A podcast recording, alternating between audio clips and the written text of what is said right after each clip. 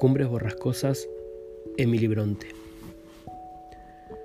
Pues soñé, dijo, que estaba en el cielo, que comprendía y notaba que aquello no era mi casa, que se me partía el corazón de tanto llorar por volver a la tierra, y que al fin los ángeles se enfadaron tanto que me echaron fuera. Fui a caer en medio de la maleza, en lo más alto de cumbres borrascosas, y me desperté llorando de alegría. Ahora, con esa explicación podrás comprender mi secreto. Tanto interés tengo en casarme con Eduardo Linton como en ir al cielo. Y si mi malvado hermano no hubiera tratado tan mal al pobre Heathcliff, yo no habría pensado en ello nunca.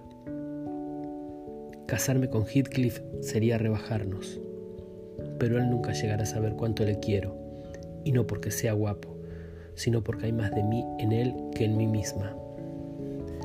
No sé qué composición tendrán nuestras almas, pero sea de lo que sea, la suya es igual a la mía, y en cambio la de Eduardo es tan diferente como el rayo lo es de la luz de la luna o la nieve de la llama.